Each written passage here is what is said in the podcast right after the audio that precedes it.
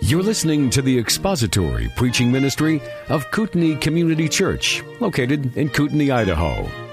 We pray that Christ is exalted and your spirit is blessed by the teaching of God's Word.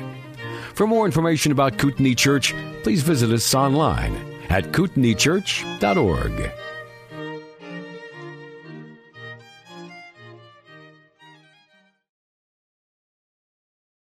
The prophet has said that the feet of him who brings good news is a beautiful thing.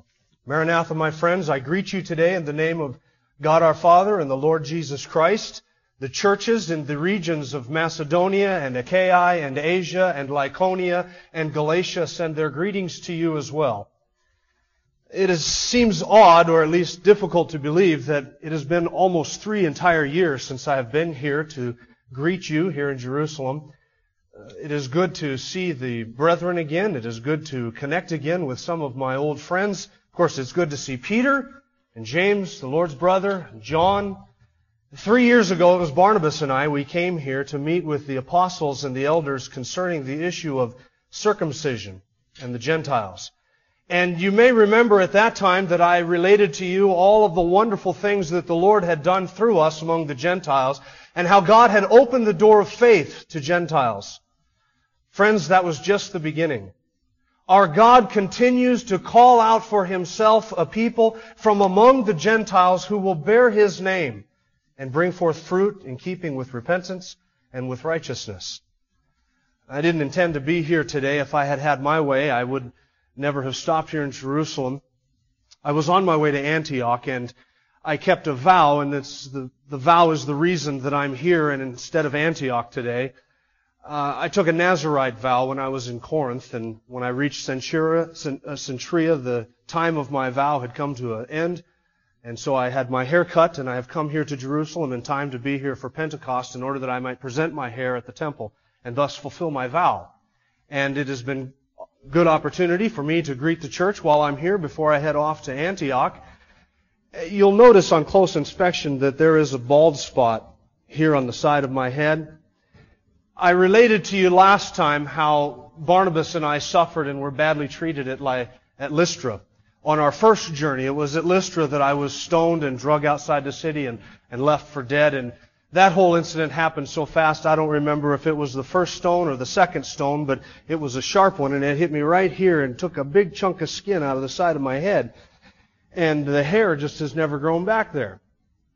Now, I observe that we have a couple of brethren here this morning who look like they've endured a stoning, or two, rather severe ones possibly. But in all seriousness, friends, I count it a joy to be able to suffer thus for the Lord's sake. And as I wrote to the Galatian believers, I bear on my body the marks of the Lord Jesus Christ. And what I've come here this morning to do is to report to you how God has continued to work amongst the Gentiles in these last two years that Silas and I have been traveling. And I must begin on a rather somber note or a serious note. You'll notice this morning that, that Barnabas is not with me. There is a reason for that. About two years ago, I suggested to Barnabas that we go back and greet all of the churches that we had preached the word in, in all of the cities in which we had preached the word on our first trip. And Barnabas and I had a bit of a disagreement as to whom we should take along with us. Um, Barnabas wanted to take John Mark. I didn't think taking John Mark was all that good of an idea. And without going into too much detail, folks, I, just to say that neither Barnabas nor myself are particularly proud of how that whole thing cashed out. Uh, relationships have been reconciled, the issues have been dealt with, and I praise God for Barnabas and for his ministry, and for John Mark and his ministry. And of course, John Mark's mother Mary is here with us this morning, and she has reported how Barnabas has, how John Mark has flourished under the ministry of Barnabas and how he has just blossomed and Barnabas has discipled him. And, and from what I hear from Mary, John Mark has gone on to work with Peter, rather closely with Peter, and has authored a book of all of the words and the sayings and the deeds of our Lord Jesus. I'm looking forward to reading that. So I chose rather than John Mark and rather than Barnabas, I chose Silas, whom you know because he was here in Jerusalem. And, and of course, after our, our council together with the elders and the apostles, I took Silas back to Antioch with me with the letter that James wrote. so Silas was a natural person to bring along on the on the second journey, and I took Silas and we left. We traveled westward through the Cilician gates and we went back and we visited all of the churches in the, the region of Galatia where we had preached the Word. Barnabas and I had preached the Word. Silas and I traveled and we stopped in, in Derbe and in Lystra and in Iconium and then in Antioch and we delivered the letter from James regarding circumcision and Gentiles and what is necessary for salvation and the brethren in those regions rejoiced. And of course I found that the letter that I had written to the Galatian churches before I left to come to Jerusalem for that meeting with the apostles and the elders, that letter that I had written had been well received and corrections were being made in the, in the churches there in the Galatian regions. And friends, the gospel has been once again firmly established amongst the Gentiles. But I would ask you to continue to pray for your brethren in the Galatian churches. The Judaizers who wish to impose the requirement of circumcision upon Gentile believers are still turning up the heat of persecuting the brethren in the Galatian churches. While we were in Galatia, I ran across a family that I had met, that Barnabas and I had met on our first journey. Um, a, a, young mother, her name was uh, Eunice, and her mother's name was Lois. Eunice had been married to a Gentile uh, non-believer who never did come to faith, never did come to saving faith, but Eunice had become a believer. Lois, her mother, had become a believer, and Eunice was recently widowed, and she was left to care for her only son, son, a young man named Timothy. Now, I may have mentioned Timothy to you after my first journey. This was a young man with incredible potential. And I could see that in Timothy. And Silas and I determined after visiting the churches in Galatia that we would continue westward and, and preach in other regions of, of our world where the gospel had not yet been preached. We needed somebody to bring along with us, somebody to help out in that valuable work of service that John Mark had ful- fulfilled for Barnabas and I in the early part of our first journey. So, Timothy, being less than 20 years old, I asked his mother and he consented to come along and so Silas and I took Timothy and made him part of our ministry and Timothy is one of these young men, and he's here with us today. Timothy is one of these young men who has incredible potential. There's I can honestly say I have nobody who is of like mind with me in the faith as Timothy is. He's the type of man who would genuinely be concerned for your interests instead of his own. He looks out genuinely for the interests of others. And Barnabas had set such a great example of, of encouragement and discipling young John Mark that I figured it was a good idea for me to follow that good example and to bring Timothy along and sort of raise him up in the faith as a father figure to him and disciple him in order that after I pass from the scene, Timothy might take over the work that I have started. And so Timothy came along with us. We left the Galatian region and we continued to travel westward and I set my sights on going into the region of Asia. And I wanted to go to the capital city of Ephesus. And I wanted to preach the word in Asia, but the Spirit of Jesus prohibited me from doing so. And it's difficult for me to explain to you how all of that happened and how all of that cashed out, but friends, I will tell you it was very frustrating. We turned around and wanted to go northwest into Bithynia, but the Spirit of God would not permit me to preach there either. And so we just continued westward doing what we could, and we finally, by the hand of God and the providence of God, we landed in Troas on the Aegean Sea, a seaport town. Now I say by the hand of God and by the providence of God because it was in Troas that I met a, a fine young man, a doctor by the name of Luke, my beloved physician. I was having some physical maladies at the time. I wanted Luke along with me, and he became a believer through our witness and through our testimony a brilliant young man with a brilliant mind. He was a, a, native of Philippi and had attended school there in the medical university that was in the city of Philippi. And so there we were at Troas, permitted to go neither north into Bithynia nor south into Asia, wondering what the Lord would have us to do. Now Luke is, is such a wonder, I, he, he's not with us here this morning. I have left him in Philippi, but one of these days I would love to bring Dr. Luke back to Jerusalem so you would have the chance to meet him. Then in the night, I had a dream. And it was a dream of a man from Macedonia who was calling out to us, please come help us. And as soon as that dream was over, I awoke and I stayed up all night. I couldn't get back to sleep. The next morning when Timothy and Silas and Dr. Luke woke up, I related to them the dream that I had and we discerned that that was the Lord who wanted us to preach in Macedonia. And so immediately we booked passage on a ship to sail from Macedonia to Neapolis. It took two days. We sailed past Samothrace and stayed there overnight, and on the next day we arrived at Neapolis, and Dr. Luke came with us. We left Neapolis and we walked along the uh, Egnatian Way into the city of Philippi, which is a leading city in the district of Macedonia. Now, I mentioned earlier how the Lord is calling out a people from among the Gentiles who will bear His name and be His own special people zealous for good works. I want to share with you this morning at least three of the people from the city of Philippi who sort of stand out in all of my time there in Philippi. You would love the Philippian church.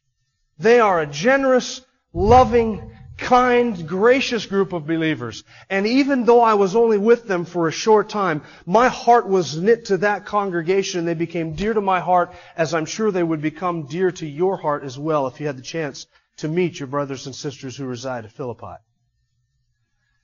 The first person we met was a woman by the name of Lydia. There was no synagogue in Philippi, so we went out to the riverside where we supposed there would be a place of prayer.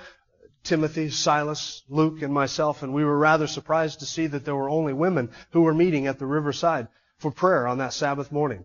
And so we joined them and we sat down and we began to to discuss with them things concerning the faith and the Old Testament prophets and, and I taught them about Jesus the Christ from the law and from the prophets and the Lord did a marvelous thing there at that riverside.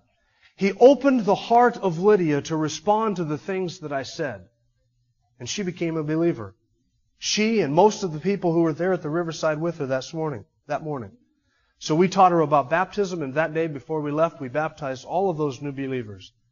And we went back into town and Lydia petitioned us to stay with her in her house. She was a wealthy woman, a seller of fabric, of purple fabrics, and she had a large home that Silas and Timothy and Luke and myself could stay in without any kind of discomfort at all. In fact, the early church began to meet there in her home. And she opened it up for the church and showed hospitality to all of the believers, and they would come there and, and her home became sort of the headquarters out of which we ran our ministry in Philippi during those few short weeks that we were there. The second person that the Lord called out in Philippi that kind of comes to mind, she was not a wealthy woman. She was not even a free woman. She was a slave girl. And she was poor and, and she was possessed by a spirit of divination and owned by her masters and they were exploiting her. And she would tell the future and prophesy these different things and she was demon possessed and her masters were making much profit off of her this girl began to follow us down to the riverside every day as we went down there for prayer to meet with this young church. Now you can imagine how inconvenient and frustrating that would be. To have a demon possessed person follow you to church every Sunday morning. A little awkward, isn't it? But that's what she was doing. On top of that, she was crying out at the top of her lungs. Behold, these men proclaim the way of salvation as servants of the Most High God. She did this for many days. I finally got so annoyed, so frustrated with this whole mess that I turned around and I said to the demon, in the name of Jesus Christ, come out of her. And it did that very instant. And she was set free. She was delivered. The Lord worked a miracle through me there in Philippi. And she was set free and delivered from the bondage of that demon. She didn't go back to her fortune telling ways. But friends, once her once her owners saw what had happened and that their hope of profit was gone, they grabbed Silas and me. Timothy and Luke escaped, thankfully. They grabbed Silas and myself. They drug us down into the center of Philippi and brought charges against us. Now, I thought that Philippi, being a Roman colony, that I would have had a hope for a shot of justice in Philippi. And they said that these men are preaching customs against of which it is unlawful for us as Romans to observe. The men who brought that accusation against us knew it was a false accusation. We knew it was a false accusation. But before we had a chance to say anything, the magistrates in the city of Philippi took Silas and I, and they stripped us of our clothing, naked, in front of the crowd, and they beat us with many blows. Friends, there was a point in that that I wondered if the beating was ever going to stop. And it finally did. And we breathed a sigh of relief. But then they took us and they put us in stocks and they threw us into the inner prison. Now, I'll be honest with you, I don't know what hurt more, those uncomfortable stocks on that stone floor or the beatings that they had given to us. I'm tempted to say the stocks hurt worse, because at least I knew the beatings would come to an end at some point before they killed us. And I tell you that not so that I can boast in my sufferings or so that you can feel sorry for me, not at all. I tell you that because all of that's necessary to understand the sort of the context of the third person that we had opportunity to share the gospel with in Philippi, and that was the jailer of the prison that they put us into. Silas and I were only in prison for a couple hours. And it was about the middle of the night that we were praising God and singing praises to Him and rejoicing in the fact that we had been considered worthy to suffer shame for His name's sake. And while we were praising God, there came an earthquake and the ground began to move and all of the candles inside the prison began to shake and shelves fell down and it was such a great earthquake we thought that the whole place was going to come in down around our, our ears and right on top of us. It finally stopped and we realized that our shackles had fallen off, the doors had been opened, all of the locks undone. None of the prisoners escaped. Everybody was so shell shocked after what had happened, seeing what had happened, that they just kind of stood there. You can imagine what you would feel like in such a situation. They didn't have much time to escape. The jailer woke him up and he came rushing out of his house into the outer courtyard. He saw that the doors of the prison had been opened and that the, uh, that all the locks had been undone and he thought we had taken the opportunity to escape. Grabbed his sword and he was about ready to fall on himself, on it himself. And friends, I'll be honest with you, for a split second I wondered what I should do, but I saved his life and I said, don't! Don't. We're all in here. We're all present and accounted for. And he grabbed a light and he rushed down into the middle of that prison and I thought he was coming in there to kill all these prisoners before any of them escaped. But he dropped down before Silas and I and he said, what must I do to be saved? Now friends, that's a ministry opportunity like you don't get every day on the street, isn't it? I shared with him the same thing that I have shared in city after city after city, that you and I are saved by believing in the Lord Jesus Christ. And so I told him, if you and your whole household will believe on the Lord for salvation, then you will be saved. He secured the rest of the prisoners and he brought Silas and I out and into his house and Silas and I began to teach the word to him until him and his whole, till he and his whole household believed in the Lord for salvation. And we baptized him immediately he washed our wounds, He gave us food, and we rejoiced together with Him. Before the night was up, so that he wouldn't get in trouble, He put us back into the prison cell, and the authorities sent word early the next morning to release us. And Silas and I said, look, you've beaten us publicly without trial. You've imprisoned us without cause, and we're Roman citizens.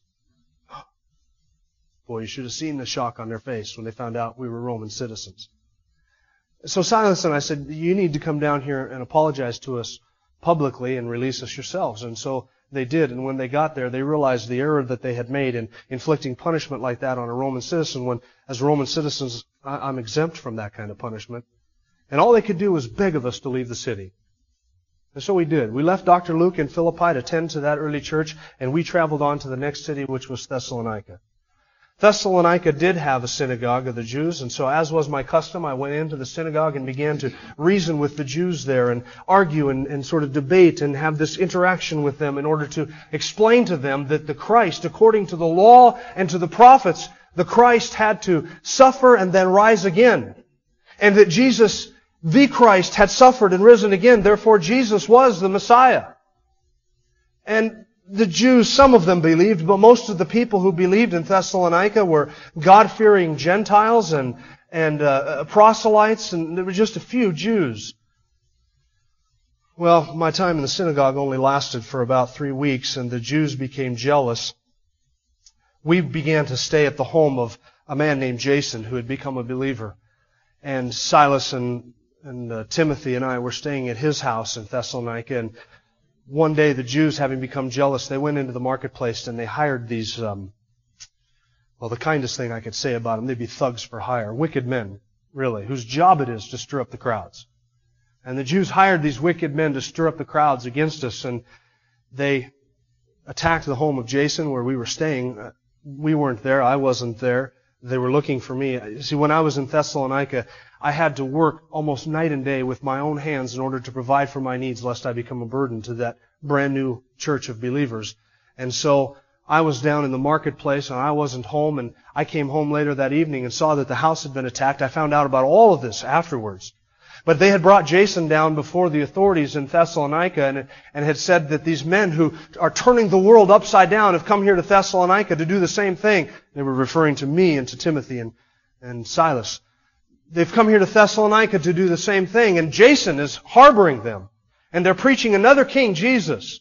Now that's a serious crime if it's true. And we knew that it, our lives could be on the line if we were convicted of preaching a rival king to Caesar.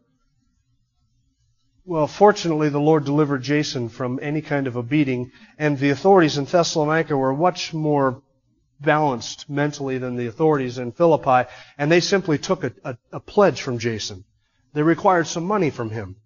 And that money, of course, was put up, and Jason was let go, and the conditions of the pledge was that I had to leave Thessalonica.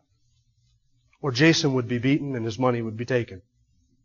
So the brethren, after we got back to Jason's home that night, by night, they rushed us off to Berea. Now, Berea is a little backwater town out away from Thessalonica, kind of rural, just slow down and just kind of your average backwoods type of environment. When we showed up in Berea, we went into the synagogue, as is my custom, to, to present the gospel, the Messiah, to the Jews there. And we found out that the believer, the, the Jews in Berea were much more noble-minded, fair-minded than the Jews in, even in Thessalonica. The Berean Jews began to search the scriptures daily to see if what I was telling them about their Messiah was true. And many of them believed. Do you know why many of them believed? Many of them believed because they were searching the scriptures to see if what I was telling them was true. And I wish that everybody that you and I had the opportunity to preach or to teach to would search the scriptures to see if what we say is true. Because if what we say is true, then we don't mind a little examination, do we? Many of them believed. Everything was going well there, no opposition. But listen, when the Jews from Thessalonica found out that the, I was making disciples in Berea, they came all the way from Thessalonica into Berea, and they did the same thing. They stirred up the crowds and rushed us out of Berea. And just like I had left Luke at Philippi to tend to the church there, I left Timothy and Silas in Berea, and I went away, and the, the brethren, for my own safety, ushered me out of the city and took me to Athens.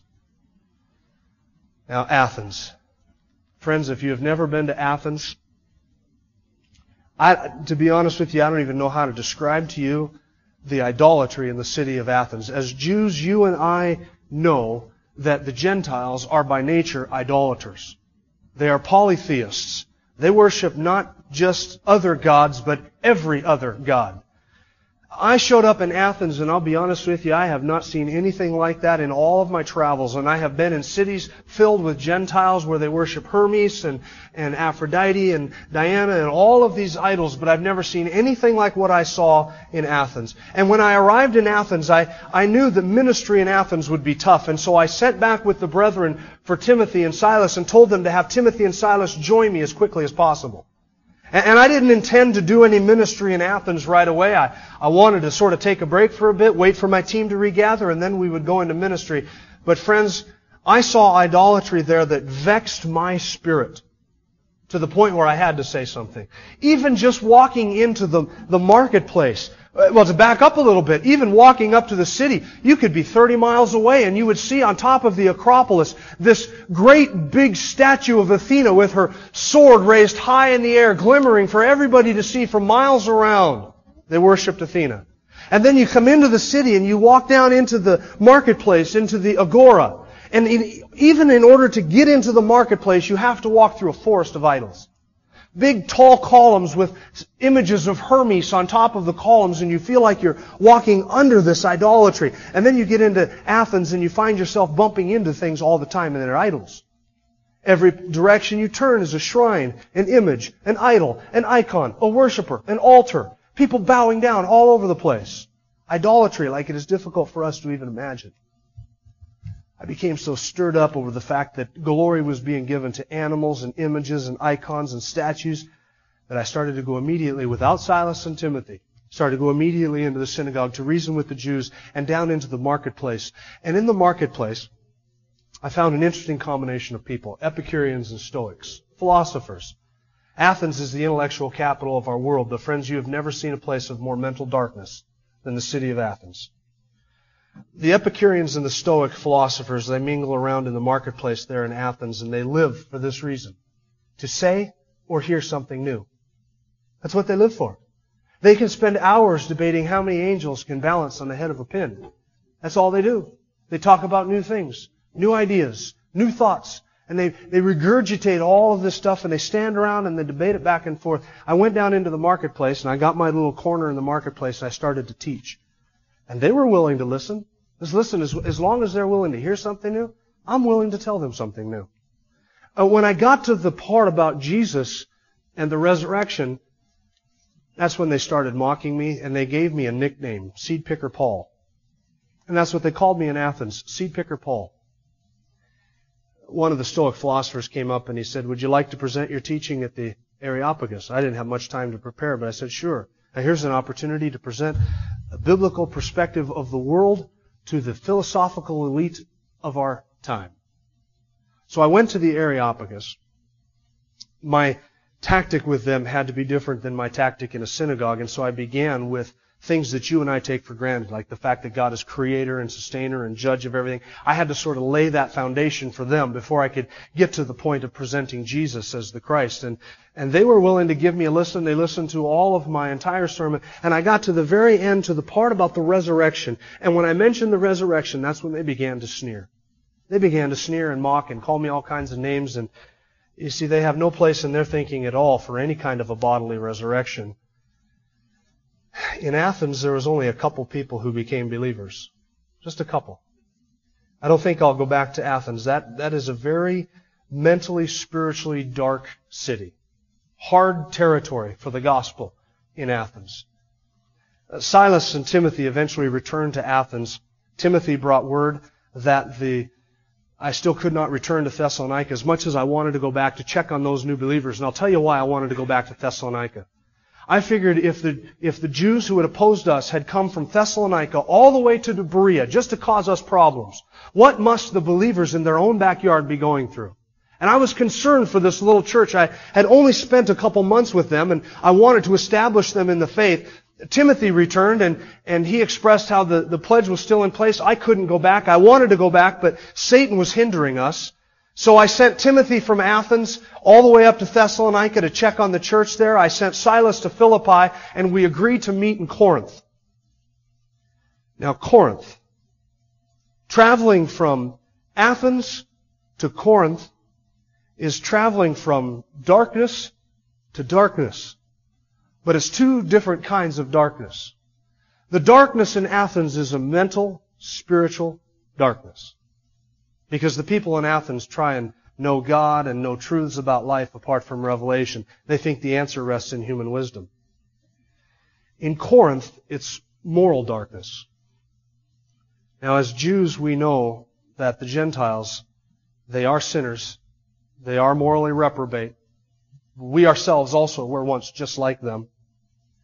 But friends, in Corinth is every kind of immorality, every kind of sensuality, every unlawful, impure, disgusting thing you can possibly imagine is practiced in Corinth. And not just practiced, friends, but those people glory in their immorality. They are proud of their immorality. I was walking into Corinth alone. I didn't have Silas. I didn't have Timothy. And I didn't nobody in the city of Corinth.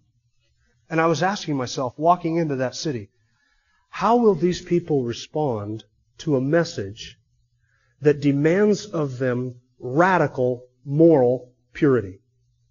How will they respond to this?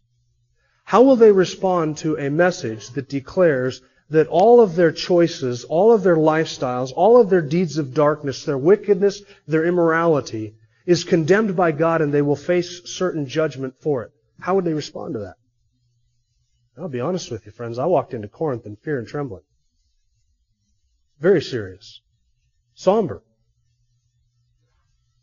If I had walked into Corinth and they had killed me at the first opportunity and drug my body outside the city and left me for dead. Had they decided to do that, Timothy and Silas would have never known what happened to me. I was all alone. I didn't know anybody there. I was fearful.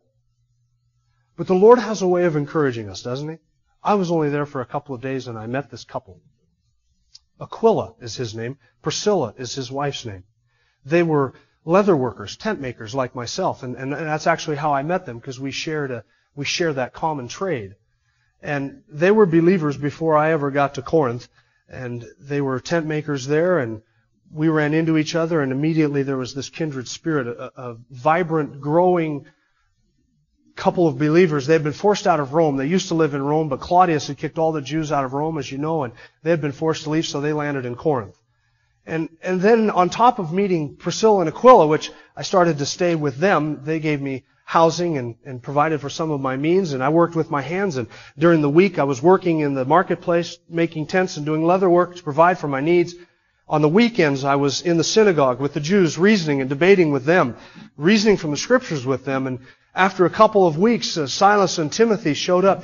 Timothy brought phenomenal news to the church in Thessalonica. He said they were growing in their faith and in their love and in their hope and that they had become an example to all of the churches in all of the regions of Macedonia and Achaia of the faith. And that the Word of God was sounding forth from that little church all over the region. People were coming to faith. Everybody was talking about the Thessalonican church. And friends, that does my heart so good to hear that my spiritual children walk in truth. And so I wrote them a letter. In fact, during my time in Corinth, I wrote them two letters. And I had to correct a few misunderstandings that they had about the day of the Lord, but those letters were well received and those corrections were made. Silas brought back good news from Philippi. They also brought an offering from the churches in Macedonia, and because of that offering, I was able to stop working with my hands during the week, and I was able to give my attention full time to the Word. And so I was in the synagogue every week. And the Lord brought fruit from that. Because there's something that happened in Corinth that I did not see happen in any church that I have been, any city that I have been in, and any synagogue that I have been in. The leader of the synagogue became a believer. And not just him, but his whole household became a believer.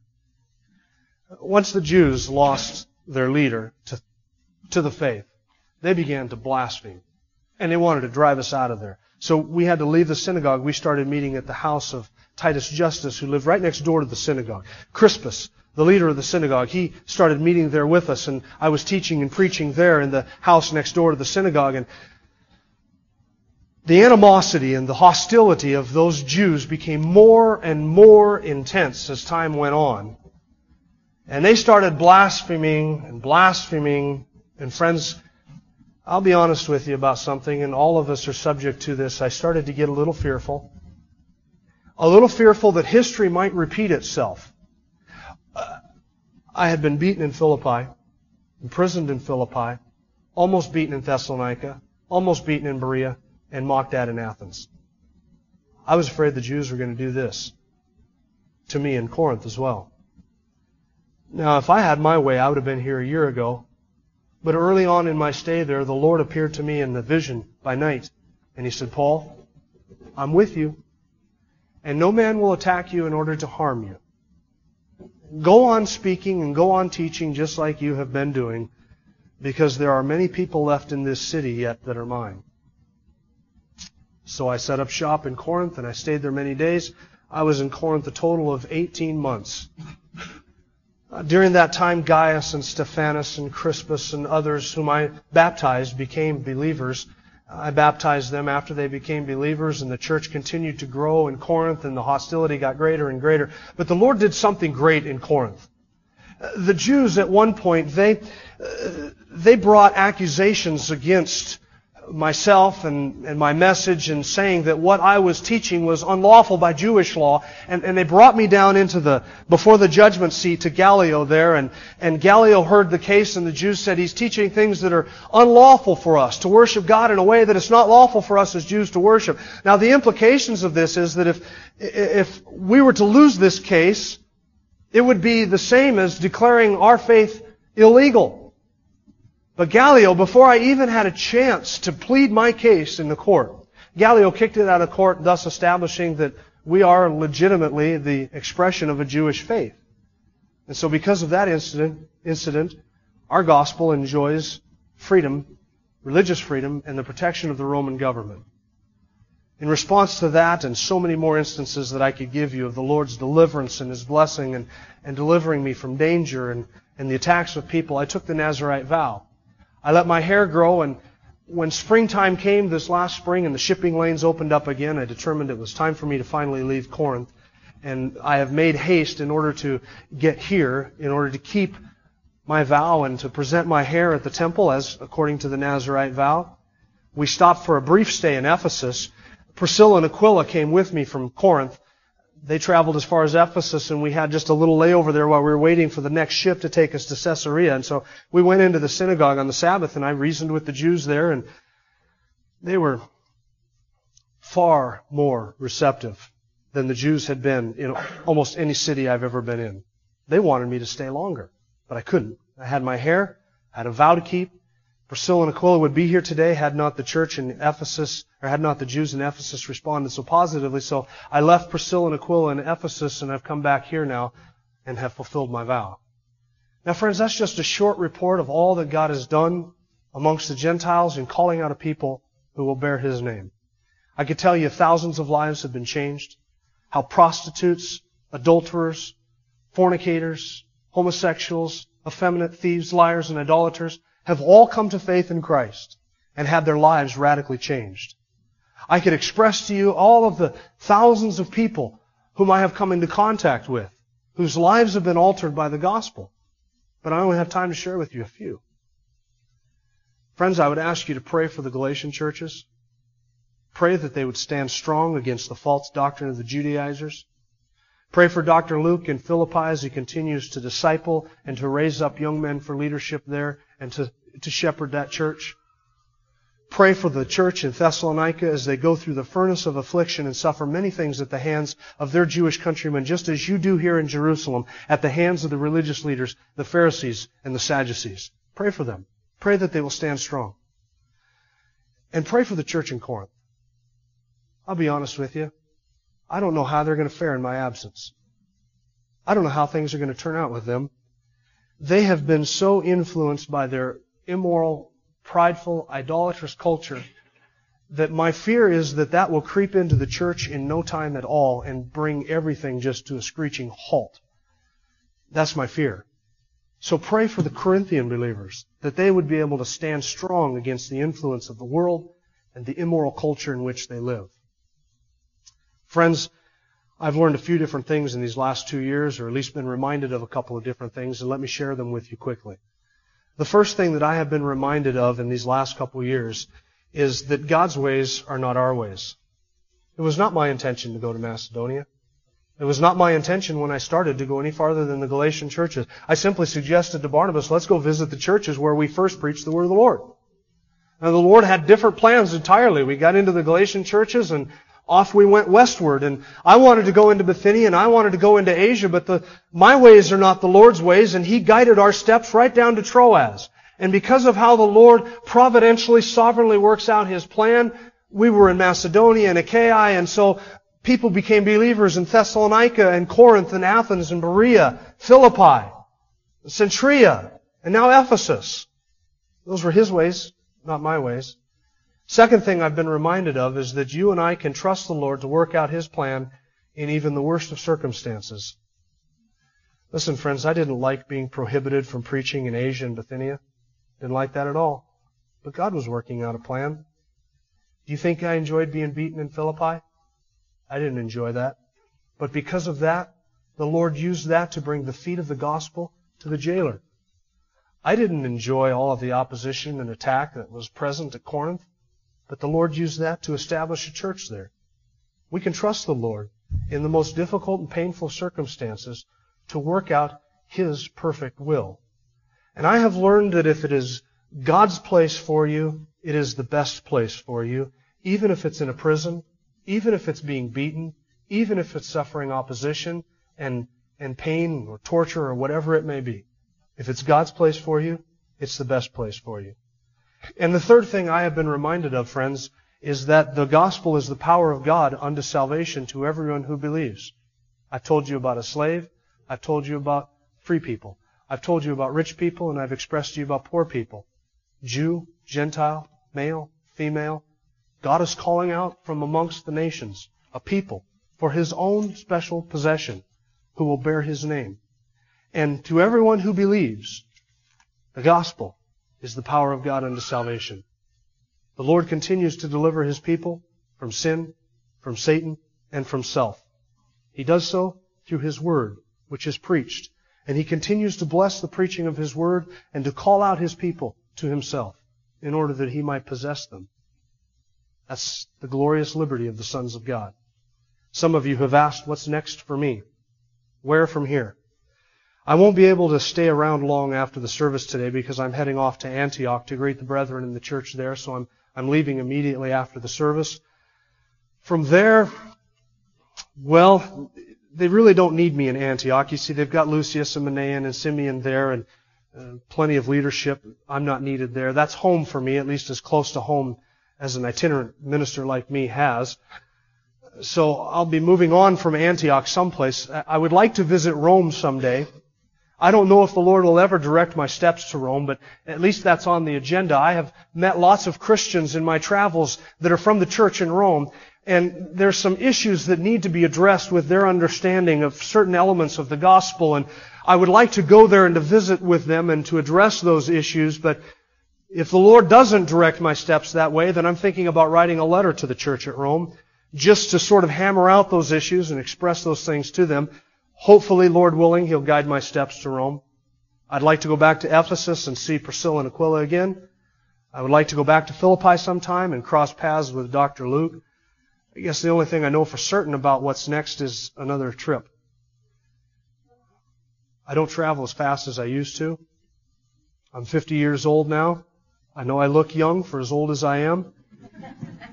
I don't travel as well as I used to, but friends, as long as the Lord gives me breath, I will gladly spend and be spent for the sake of His gospel and for the sake of His elect. I thank you for your time.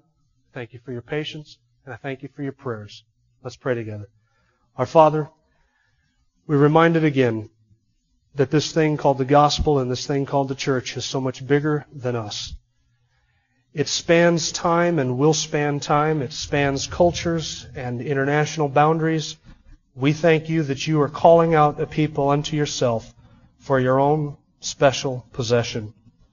We thank you for the grace which is shown to us and to all your people in Christ Jesus, a gra- grace that was granted to us in Christ from all of eternity.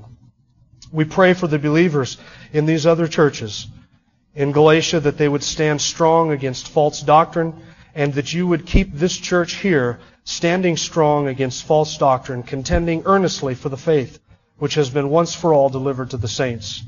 We pray for the believers who are in Thessalonica suffering affliction and ask that you would encourage them and give them grace. And we pray that you would do the same thing in this church amongst us, that you would strengthen us and give us the grace to stand strong for the gospel that the word of the Lord may go forth from us and continue to multiply and abound and increase more and more. We pray for the church in Philippi that you would raise up men and women to leadership positions and aid that shepherd, and that you would do the same thing amongst us. Raise up from amongst our numbers men and women who are able to take positions of leadership, to shepherd the church, to teach, to preach, to be sent out, and to serve you with fervor. And we pray for the church in Corinth that you would steel the hearts and the minds and the spines of those Christians to stand strong against an ungodly culture, to not be pressed into the mold of the world, and that you would give us as a body of believers here that same grace, to not be pressed into the mold of the world, but to be transformed into the image of Christ. Thank you for your grace, which is able to make all of this possible.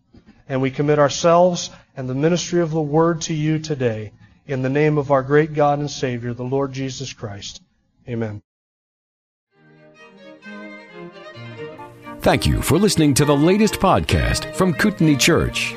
If you'd like to learn more about Kootenai Church or to donate to our church ministry, you can do so online by visiting kootenaichurch.org. We hope you enjoyed this podcast and pray you'll join us again next time.